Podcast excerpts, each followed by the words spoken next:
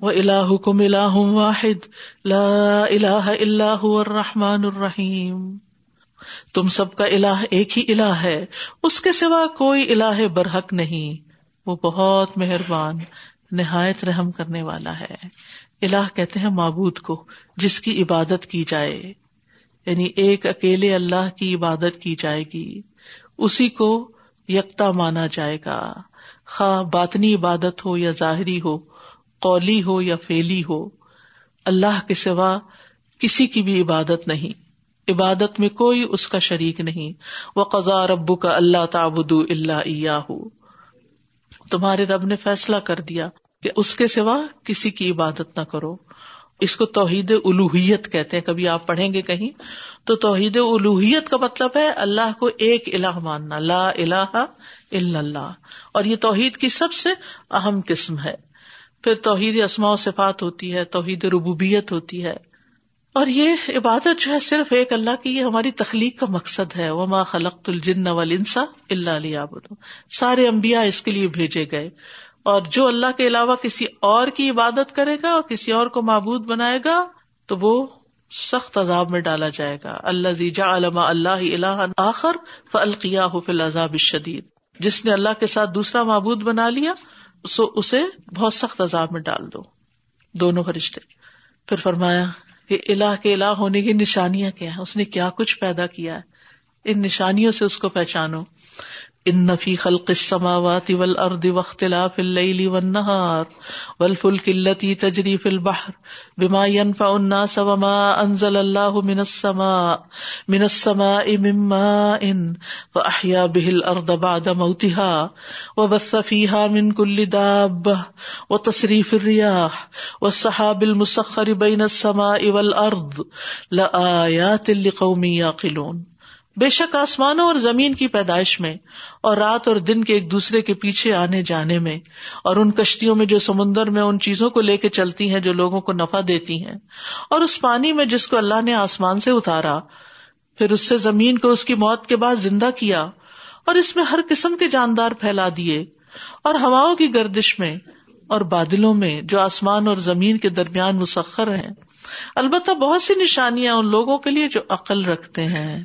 تو اللہ نے ہمیں عقل اس لیے دی ہے کہ ہم ان نشانیوں میں غور و فکر کریں۔ تو یہ اللہ کی توحید کے دلائل ہیں۔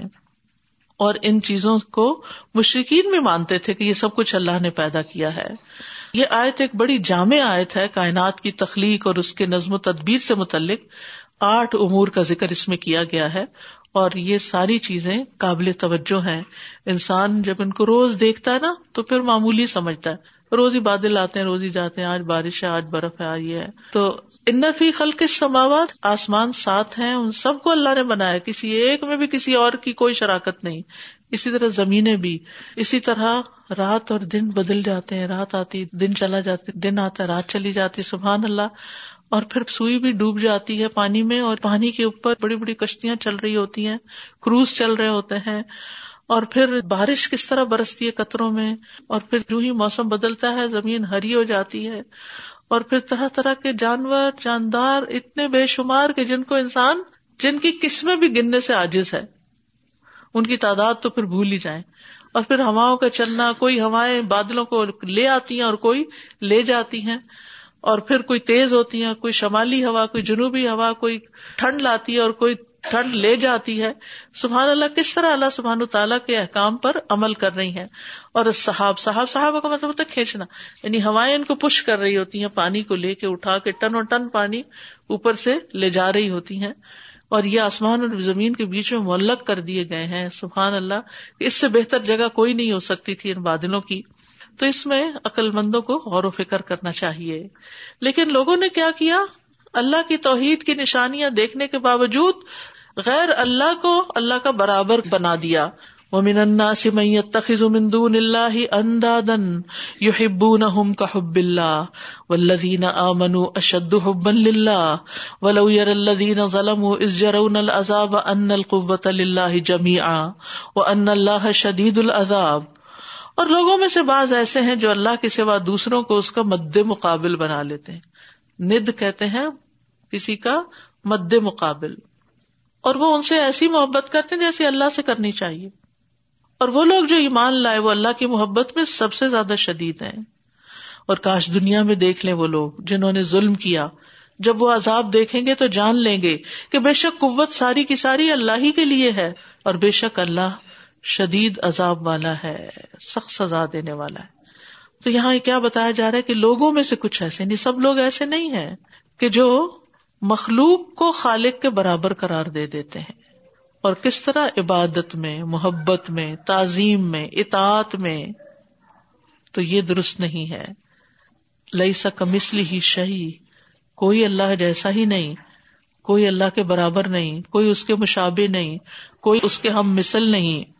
اور جو شخص اس حال میں مر جائے کہ اللہ کے سوا اوروں کو اس کا شریک ٹھہراتا رہا ہو تو آگ میں داخل ہوگا۔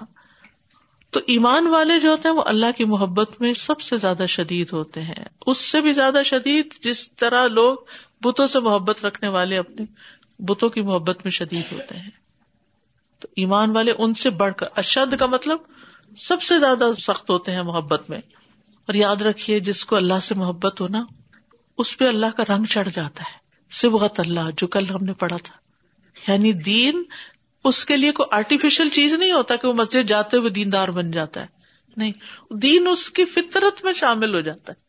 دین اس کی عادتوں میں، اس کی گفتگو میں، اس کے رنگ ڈھنگ میں، اس کی شادی بیاہ، اس کے کھانے پی، اس ہر چیز کے اندر آ جاتا ہے۔ وہ کمپارٹمنٹس میں نہیں ہوتا۔ کیونکہ رنگ جب چڑھتا ہے تو وہ کیا ہوتا ہے؟ پوری طرح ہی چڑھ جاتا ہے۔ تو جب اللہ کی محبت دل میں آتی ہے تو انسان کے بدن پہ ظاہر ہوتی ہے۔ اور اللہ کی اطاعت میں بہت محنت کرتا ہے۔ اس کے دین کی خدمت کے لیے چاقو چوبند رہتا ہے۔ وہ اللہ کی رضا حاصل کرنے کا حریث ہو جاتا ہے۔ اللہ سے سرگوشیاں کرنے میں اس کو لذت حاصل ہوتی ہے۔ وہ اللہ کے فیصلوں پہ راضی ہوتا ہے۔ اسے اللہ کی ملاقات کا شوق لگ جاتا ہے۔ رب ارینی انضر لئی وہ لوگوں سے دور بھاگتا ہے۔ اس کا مطلب نہیں کہ انسان بیزار ہوتا ہے یعنی اس کو فضول گپ شپ میں کوئی دلچسپی نہیں ہوتی۔ وہ اکیلا بیٹھ کر غور و فکر کرتا ہے۔ دنیا اس کے دل سے نکل جاتی ہے اور دل میں ہر اس شخص کی محبت آ جاتی ہے جو اللہ سے محبت کرتا ہے۔ یہ بھی اللہ سے محبت کی علامت ہوتی کہ جو لوگ اللہ سے محبت کرتے ہیں، وہ ان سے محبت کرتا ہے اللہ ہی کی خاطر۔ وہ اللہ کو غیر اللہ پہ ترجیح دیتا ہے۔ یہ علامات ہوتی ہیں۔ یہ اس لیے بیان کیے میں نے تاکہ ان کی روشنی میں ہم اپنا جائزہ لے کہ کیا ہمارے اندر واقعی اللہ کی محبت ہے اور یہ ایمان کی حلاوت نصیب ہو گئی۔ کیونکہ اگر یہ نہیں تو پھر سورت توبہ کی آیت بہت سخت ہے کہ اگر تمہیں تمہارے باپ اور بیٹے اور بھائی اور بیویاں اور خاندان اور مال جو تم نے کمائے، تجارت جس کے مندہ پڑنے سے تم ڈرتے ہو، رہنے کے مکان جنہیں تم پسند کرتے ہو، تمہیں اللہ اور اس کے رسول اور اس کی راہ میں جہاد کرنے سے زیادہ محبوب ہے تو انتظار کرو، یہاں تک کہ اللہ اپنا حکم لے آئے اور اللہ نا فرمان لوگوں کو ہدایت نہیں دیتا۔ تو ہم سب کو بھی اپنے دلوں کا جائزہ لیتے رہنا چاہیے۔ اس تبر اللہ من اللہ تبا ور اب تقطعت بہم الاسباب جب بیزار ہو جائیں گے وہ لوگ جن کی پیروی کی گئی، ان لوگوں سے جنہوں نے پیروی کی تھی، اور وہ عذاب دیکھ لیں گے اور ان کے تعلقات منقطع ہو جائیں گے۔ یعنی مشرقین کے معبود جو ہیں، ان کی اپنے فالوور سے برات ہوگی، بیزاری ہوگی۔ یعنی جنہیں دنیا میں اللہ کے سوا پوجا گیا، قیامت کے دن جب عذاب سامنے آئے گا تو وہ اپنے پرستاروں سے پرستش کرنے والوں سے اظہار بیزاری کریں گے۔ تو یاد رکھیے، اس دن سارے رشتے کٹ جائیں گے۔ تقطات بے ملسباب تو یہ معبود چاہے وہ عبادت پہ راضی ہو یا نہ ہو اس سے کوئی فرق نہیں پڑتا۔ یعنی دنیا میں کچھ لوگ تو باقاعدہ پرستش کرواتے ہیں، اپنے لیے سجدے کرواتے ہیں، اپنے آگے لوگوں کو بچاتے ہیں، اس طرح کی چیزیں ہیں۔ مسلمانوں کے اندر افسوس کے ساتھ کہنا پڑتا ہے کہ بعض انہوں نے بزرگوں کو اتنا بڑا درجہ دے رکھا ہے کہ ان سے جب ملاقات کے لیے جاتے ہیں تو ان کے پاؤں چومتے ہیں، ان کے آگے باقاعدہ جھکتے ہیں، ان چیزوں سے بچنا چاہیے۔ تو کچھ تو راضی ہوتے ہیں اپنی ایسی چاکری کروانے پہ۔ اور کچھ جو ہوتے ہیں وہ راضی نہیں ہوتے، جیسے عیسیٰ علیہ السلام تھے یا اسی طرح باقی چیزیں جو ہیں، جو سورج، چاند سے تاریخ کیونکہ لوگوں نے تو بے پناہ الہ بنا رکھی۔ تو پھر قیامت کے دن وہ ان سے بیزار ہوں گے کہ ہم نے تمہیں نہیں کہا تھا۔ حتیٰ کہ شیطان بھی بیزار ہوگا۔ وہ کہے گا کہ میں نے تمہیں کب کہا تھا؟ میں نے تو دعوت دی تھی، تم ایسے میرے پیچھے آ گئے ہر وہ شخص اللہ کو چھوڑ کر جس کو فالو کر رہے ہوتے ہیں یعنی اللہ کے حکم کے خلاف جا کے قیامت کے دن وہ ساتھ چھوڑ جائے گا۔ وہ بالکل نہیں پوچھے گا۔ وقال الزین تبا لو ان لنا کرتن فن تبر منہم کما تبر منا۔ کدالک یریہم اللہ اعمالہم حسرات۔ حسرات علیہم وما ہم بخارجین من النار۔ اور جن لوگوں نے پیروی کی، وہ کہیں گے کہ کاش ہمارے لیے ایک بار دنیا میں واپسی ہو۔ تو جس طرح یہ ہم سے بیزار ہو رہے ہیں، ہم بھی ان سے بیزار ہوں۔ اس طرح اللہ ان کے اعمال ان پر حسرتیں بنا کر دکھائے گا، اور وہ آگ سے ہرگز نکلنے والے نہیں۔ یعنی پیروی کرنے والے قیامت کے دن اعتراف کر لیں گے کہ ہم نے غلطی کی۔ ایک دفعہ واپس چلے دنیا میں۔ اب ہم بھی ان کو نہیں پوچھیں گے جنہوں نے آج ہمارے ساتھ بے وفائی کی۔ لیکن اللہ تعالیٰ کہتے ردو لمان واپس نہیں جا سکتا کوئی۔ کیوں؟ کہ اگر انہیں کیا بھی جائے تو یہ وہی کریں گے جو پہلے کرتے رہے۔ اور ان کے اعمال جو انہوں نے عقیدت کے پھول نچاور کیے اور جو غلط کام کرتے رہے، وہ دیکھ دیکھ کے پریشان ہوں گے۔ حسرت جو ہوتا ہے، ندامت کا سب سے اوپر والا درجہ ہوتا ہے۔ شدید شرمندگی اور آئیں بھریں گے کہ یہ ہم کیا غلطی کر کے آئے۔ انتہائی شرمندگی میں پریشانی میں ہوں گے۔ اور ویسے بھی جنت میں جو بھی داخل ہوگا، اسے بھی آگ کا ٹھکانا دکھایا جائے گا۔ کہ اگر وہ نافرمانی کرتا تو وہاں پڑا ہوتا تاکہ وہ اور شکر کرے۔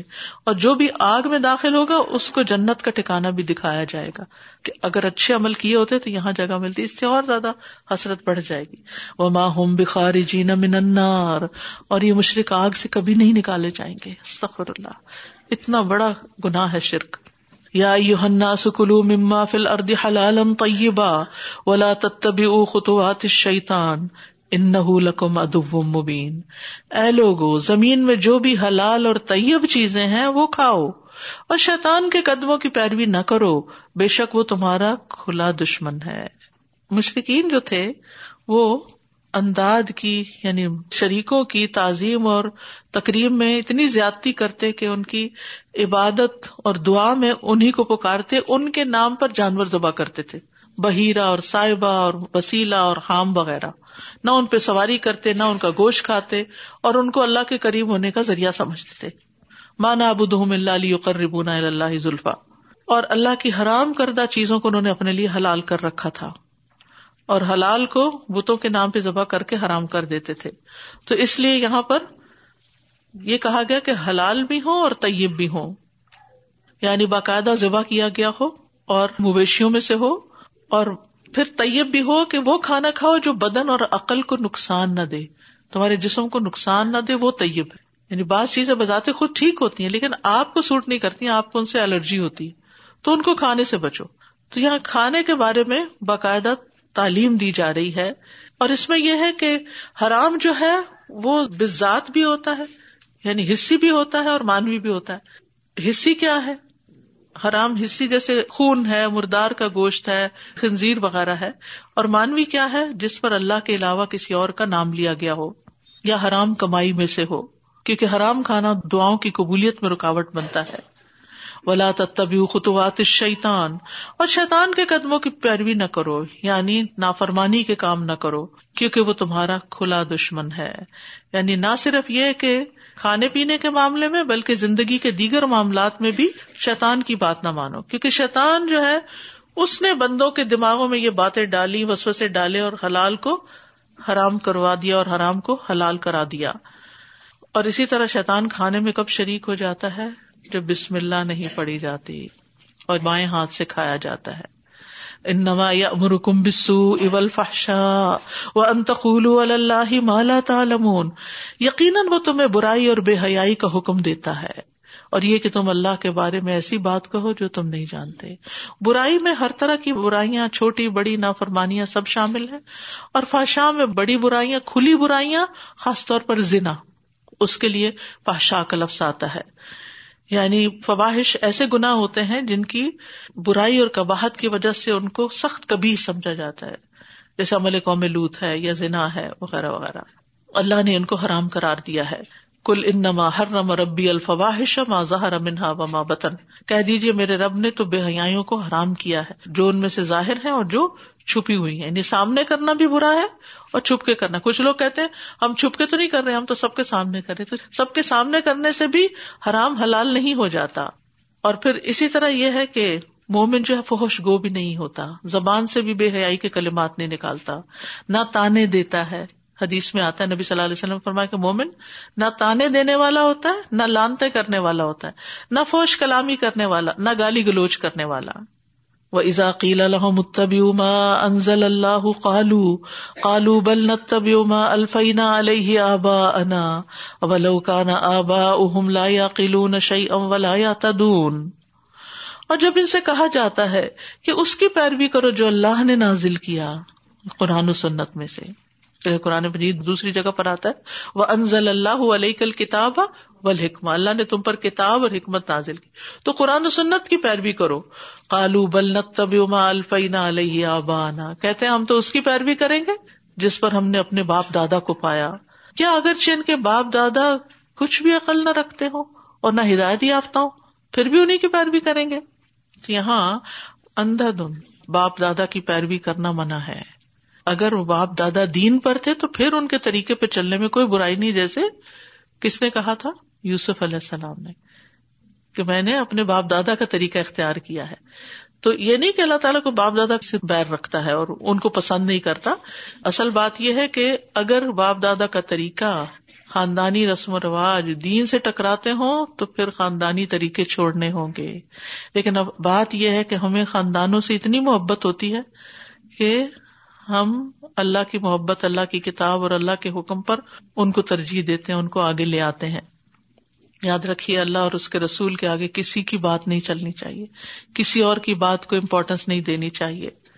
اور وہی کے مقابلے میں کسی بزرگ کا کال نہیں لینا چاہیے۔ ایک طرف قرآن کی آئے تو اور دوسری طرف فرما بزرگ نے فرمایا۔ نہیں، ٹھیک ہے، بزرگ کی اچھی بات لیں، لیکن اگر قرآن سے ٹکراتی ہے سننا سے ٹکراتی ہے، تو پھر نہیں لیں۔ و مسل الزین کفرو کا مسل الزین بما لا یسم اللہ دعا ام و ندا سم بکمن امین فہم لا یاقلون اور ان لوگوں کی مثال جنہوں نے کفر کیا، اس شخص کی مثال کی طرح ہے جو اس کو آواز دے، جو پکار اور آواز کے سوا کچھ نہ سنتا ہو۔ وہ بہرے ہیں، گنگے ہیں، اندھے ہیں، پس وہ عقل سے کام نہیں لیتے۔ یہاں کافروں کی مثال دی گئی جنہوں نے اندھا دھند اپنے آبا و اجداد کی تقلید کو وتیرا بنا رکھا ہے کہ ان کی مثال جانوروں کی طرح ہے جن کو چرواہا بلاتا اور پکارتا ہے۔ وہ آواز تو سنتے ہی لیکن یہ نہیں سمجھتے یہ کیوں بلا رہا ہے۔ کچھ چارہ دینے کے لیے بلا رہا ہے یا ذبح کرنے کے لیے بلا رہا ہے؟ تو وہ آ جاتے ہیں۔ مرغیاں کبھی پال ہیں تو آ آ کر کے بلائے تو وہ آ جاتی ہیں۔ اور آپ نے کیا کرنا ہوتا ہے؟ پکڑ کے ان کو ذبح کرنا ہوتا ہے۔ لیکن انہیں نہیں پتا۔ تو یہ جو اندھا دھند باپ دادا کی پیروی کر رہے ہیں نا، یہ بھی ایسا ہی ہے کہ انہیں نہیں پتا کہ باپ دادا کی طریقے ٹھیک بھی ہے کہ غلط ہے، وہ جنت کی طرف لے جا رہے ہیں، یا جہنم کی طرف لے جا رہے ہیں۔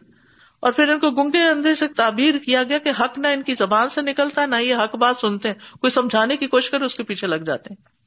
پھر فرمایا یو الدین امن کلو من طیبات ما رزقناکم وشکرو اللہ ان کن تم تعبدون۔ اے لوگ جو ایمان لائے ہو، کھاؤ اس میں سے جو پاکیزہ چیزیں ہم نے تمہیں بطور رسک عطا کی ہیں۔ اور اللہ کا شکر ادا کرو اگر تم اسی کی عبادت کرتے ہو۔ سبحان اللہ۔ ایک ہی آیت میں کتنی ساری باتیں بتا دی گئی۔ سب سے پہلی بات یہ کہ پھر یا الزینہ امن کہہ کے پکارا جا رہا ہے۔ ابن مسعود کہتے ہیں کہ جب یا الزینہ کی ندا آ جائے تو پھر کان دھرو۔ ہو سکتا ہے کہ کوئی فائدے کی بات بتائی جا رہی ہے جس پہ عمل کرنا ہو۔ سکتا ہے کسی نقصان دہ چیز سے رکنے کے لیے کہا جا رہا ہو۔ تو فوراً سنو کہ کیا کہا جا رہا ہے۔ تو یہاں کیا کہا جا رہا ہے؟ کلو من یہ بات مارا زکنا کم پاکیزہ چیزیں جو ہم نے تمہیں بطور رسک دی ہیں، ان کو کھاؤ۔ پیچھے یا یورنا سارے انسانوں کو خطاب تھا۔ یا خاص ایمان والوں کو خطاب کر کے کہا جا رہا ہے کہ جو اللہ نے تمہیں حلال اور پاک دیا ہے، وہ رسک کھاؤ۔ اور پھر کھا کے شکر ادا کرو۔ بشکرو اللہ نبی صلی اللہ علیہ وسلم نے فرمایا، کھانا کھا کر شکر ادا کرنے والا، صبر کرنے والے روزے دار کا درجہ پا لیتا ہے۔ اتنا بڑا اجر ہے، اتنا بڑا ثواب ہے۔ اور کھانے کا شکر کیا ہے؟ کھانے کا شکر یہ ہے کہ جب کھانا کھایا جائے تو اللہ کا نام لیا جائے۔ کیا کیا جائے؟ بسم اللہ پڑھی جائے۔ جب فارغ ہو جائے تو کیا کہے؟ الحمد للہ کہے۔ نبی صلی اللہ علیہ وسلم نے فرمایا کہ سب سے افضل شکر الحمد للہ کہنا ہے۔ آپ نے فرمایا، بے شک اللہ اس بندے سے راضی ہو جاتا ہے۔ جو ایک لکما بھی کھائے تو اس پر اللہ کا شکر ادا کرے۔ ایک گوٹ پانی پیا آپ نے۔ تو الحمد للہ کہنے میں کیا مشکل ہے؟ لیکن اللہ کی رضا حاصل ہو جائے گی۔ یا جو مشروب کا ایک گھونٹ بھی پیے تو اس پر اللہ کا شکر ادا کرے۔ اور پھر جو شخص کھانا کھا کے یہ دعا پڑے الحمد للہ اطامنی حاضا حاضت برزقنی من غیر حول منی ولا قوت اللہ کا شکر جس نے مجھے یہ کھانا کھلایا اور اس نے مجھے رسک عطا فرمایا، جس میں میری کوئی قوت اور طاقت شامل نہ تھی، تو اس کے گزشتہ گنا معاف کر دیے جائیں۔ ہر دفعہ یہ پڑھ کے کھانے کی ٹیبل سے اٹھے اور ساتھ ہی گناہ بھی معاف ہو جائے۔ اب یہ ہے شکر کا فائدہ۔ کھانے پینے کے آداب، کتاب اویلیبل ہے، یہ ہر ایک کی لازمی ضرورت ہے کہ ہمارا دین ہمیں اس بارے میں کیا تاکید کرتا ہے، کیونکہ اسی آیت کی تفصیل ہے۔ کہ کیا کھانا چاہیے، کیا نہیں کھانا چاہیے، اور کھانے پینے کے آداب کیا ہے پھر فرمایا، انما حرم علیکم المیتۃ والدم ولحم الخنزیر وما اہل به لغیر اللہ، فمن اضطر غیر باغ ولا عاد، فلا اثم علیہ، ان اللہ غفور الرحیم۔ اس نے تو تم پر صرف مردار اور خون اور سور کا گوشت اور جس چیز پر اللہ کے سوا کسی اور کا نام پکارا جائے، وہ حرام کیا ہے۔ پھر جو مجبور کر دیا جائے، نہ چاہنے والا ہو یعنی حرام کو، نہ حد سے بڑھنے والا ہو کہ زیادہ کھائے مجبوری کی حالت میں، تو اس پر کوئی گنا نہیں۔ بے شک اللہ بہت بخشنے والا، نہایت رحم کرنے والا ہے۔ تو یہاں پر آپ دیکھیے کہ بڑی بڑی حرام چیزوں کا ذکر کر دیا گیا۔ تین تو حصی ہیں۔ کیا؟ مردار، خون اور لاہم الخنزیر۔ اغلبیت کی وجہ سے صرف گوشت کا ذکر کیا گیا، ورنہ خنزیر کی ہر چیز ہی حرام ہے۔ تیل، چربی سب پروڈکٹس بائی پروڈکٹ سب کچھ۔ اور پھر ایک چیز مانوی ہے، جو حلال کو بھی حرام کر دیتی۔ وہ یہ کہ ذبح کرتے ہوئے کسی جانور پر اللہ کے علاوہ کسی اور کا نام لے لیا جائے، یا صرف غیر اللہ کا نام لیا جائے، یا کسی بت کے استان پر ذبح کیا جائے، یا پھر کسی قبر کے پاس لے جا کے ذبح کیا جائے، یا اللہ کے سوا کسی اور کے نام پر اس کو خوش کرنے کے لیے اگر آپ نے ذبح کیا، تو وہ بھی اسی طرح آرام ہو جائے گا جیسے لاہم الخنزیر ہے۔ تو ان چیزوں سے بچنے کی ضرورت ہے۔ فمن ترا جو مجبور ہو گیا۔ کچھ اور ہے ہی نہیں بےچارے کے پاس کھانے کو۔ لیکن یہ کہ وہ طلبگار نہیں کہ مجھے حرام ملے، نہ اسے شوق ہے حرام کھانے کا۔ تو پھر فکی قاعدہ ہے ضرورات تو بھی المحضورات، کہ جو ضرورتیں ہوتی ہیں وہ حرام کو مباح کر دیتی ہیں۔ تو ایسی صورت میں ان اللہ غفور الرحیم اللہ کو پتا ہے کہ یہ بھوک سے مر رہا ہے، تو اسے جان بچانی لازم ہے۔ ان الذين يكتمون ما انزل الله من الكتاب ويشترون به ثمنا قليلا اولئك ما ياكلون في بطونهم الا النار ولا يكلمهم الله يوم القيامه ولا يزكيهم ولهم عذاب اليم بے شک جو لوگ اس چیز کو چھپاتے ہیں جو اللہ نے کتاب میں نازل کی ہے اور اس کے بدلے تھوڑی سی قیمت حاصل کر لیتے ہیں، یہ لوگ اپنے پیٹوں میں آگ کے سوا کچھ نہیں بھر رہے۔ ایسے لوگوں سے اللہ قیامت کے دن کلام نہ کرے گا اور نہ ان کو گناہوں سے پاک کرے گا اور ان کے لیے دردناک عذاب ہے۔ تو اس سے کیا پتا چلتا ہے کہ اللہ نے جو کتاب میں اتارا ہے اور کتاب سے ساری کتابیں مراد ہیں، ان کو چھپانا نہیں چاہیے، اس کی تعلیم لوگوں کو دینی چاہیے۔ اور تعلیم دینے کے بدلے ان سے معاوضہ طلب نہیں کرنا چاہیے کہ شرطیں نہیں لگانی چاہیے۔ اتنے پیسے آپ دیں گے تو میں یہ پڑھاؤں گا ورنہ نہیں۔ جس طرح آج کل بعض اوقات یہ دیکھا جاتا ہے کہ لوگ باقاعدہ معاوضہ طے کرتے ہیں کہ مجھے اتنے ڈالر چاہیے پر آور تب آپ کے بچے کو قرآن پڑھاؤں گا۔ یہ غلط ہے۔ ہاں ایک شخص اپنا وقت دیتا ہے، اس کے بدلے آپ اس کو اپنی حیثیت کے مطابق جو بھی دیتے ہیں وہ الگ بات ہے۔ لیکن وہ یش ترون بھی سمن کلیلہ اور پھر خاص طور پر کتاب کے اندر سے فتوے لوگوں کی مرضی کے دے کے ان کو خوش کر کے ان سے نذرانے وصول کرنا، تو یہ پیٹوں میں آگ بھرنا ہے۔ یعنی ایک تو وہ نا لحم الخنزیر اور وہ چیزیں حرام ہے دوسری طرف یہ بھی حرام ہے۔ ایسے لوگوں سے قیامت کے دن اللہ بات بھی نہیں کرے گا، ان کو پاک نہیں کرے گا۔ کیونکہ دنیا میں انہوں نے اپنا تزکیہ نہیں کیا تو اللہ قیامت کے دن ان کا تزکیہ نہیں کرے گا اور ان کے لیے دردناک عذاب ہے۔ تو یاد رکھیے کہ علم کی بات چھپانا ہلاکت ہے۔ جو کسی چیز کا علم رکھتا ہو، اسے چاہیے کہ دوسروں کو سکھائے۔ حسن بصری کہتے ہیں، علم کو چھپانے سے بچو کیونکہ یہ تباہی کا باعث ہے۔ علم نہ پھیلانا اپنے نفس کے ساتھ گمراہی اور جہالت ہے۔ اور علم پھیلانے والے کے لیے نبی صلی اللہ علیہ وسلم نے دعا کی ہے۔ نبدر اللہ عمرا ان سمیا مکالتی فحفظ و آہا و بلغا ملم یسما تم ببا الا ملم یسما اللہ اس شخص کو تر و تازہ رکھے۔ جس نے میری بات سنی، پھر اس کو یاد کیا، اسے یاد رکھا اور اس شخص کو پہنچایا جس نے انہیں سنا۔ اور پھر جس نے ان کو نہیں سنا، اس کو بتانے کے لیے اس کی طرف گیا۔ یعنی کچھ تو خود سننے آ جاتے ہیں اور کچھ کو جا کے بتانا پڑتا ہے۔ یہ دونوں طریقوں سے علم کو پھیلانا چاہیے۔ کیونکہ بعض اوقات لوگ کہتے پیاسے کو کنویں کے پاس آنا چاہیے۔ ہم تو یہ بیٹھے جو آئے، سیکھے سیکھے، جو نہیں آتا، اس کی مرضی۔ نہیں، بعض لوگوں کو اس کی قدر نہیں ہوتی۔ آپ کو خود بھی جا کے، جیسے نبی صلی اللہ علیہ وسلم خود جاتے تھے، سوکھے اوکاز وغیرہ میں لوگوں کے پاس جا کے اور بعض اوقات لوگوں کو دعوت دیتے تھے۔ تو ہر طرح سے جو بھی موقع ملے، انسان کو خیر کی بات پہنچانی چاہیے۔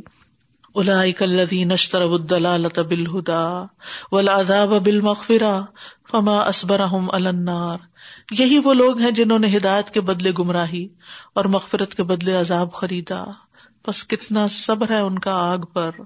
استغفر اللہ۔ یعنی ان کافروں نے ہدایت کے بدلے گمراہی لے لی اور بخش کے بدلے آگ کو قبول کر لیا۔ یعنی دوسرا مانا یہ بھی ہے کہ کون سی چیز ہے جو انہیں آگ کے عذاب کو برداشت کرنے پہ آمادہ کر رہی ہے؟ کہ یہ اللہ کی نافرمانیوں پہ کمر باندھے ہوئے ہیں۔ کب ان اللہ نزل الکتاب بالحق و ان الدین اختلف فل لفی شقا بعید۔ یہ اس لیے کہ بے شک اللہ نے کتاب حق کے ساتھ نازل کیا آج دیکھیں بار بار حق کے ساتھ اتارنے کی بات ہو رہی ہے۔